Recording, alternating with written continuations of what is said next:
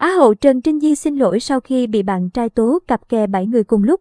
Trần Trinh Di, Á hậu Hồng Kông 2020 lên tiếng xin lỗi sau khi bị bạn trai tố cùng lúc hẹn hò 7 người. Theo On, Trần Trinh Di trở thành nhân vật gây chú ý trong làng giải trí Hồng Kông những ngày qua. Người đẹp bị chính bạn trai, diễn viên Chu Tự Dương tố lăng nhăng, dù quen anh nhưng vẫn qua lại với nhiều đàn ông khác. Cũng theo Chu Tự Dương, Á hậu Hồng Kông luôn muốn tận dụng những mối quan hệ tình ái để mong được tiến thân hoặc hỗ trợ về vật chất. Anh công bố đoạn tin nhắn của cô nhắn với một người khác với nội dung Em thực sự không thích đàn ông trong showbiz. Em lợi dụng họ thôi và chỉ yêu mỗi anh. Trần Trinh Di xin lỗi sau tai tiếng tình ái. Sau hai ngày im lặng, Trần Trinh Di vừa chính thức lên tiếng trên mạng xã hội.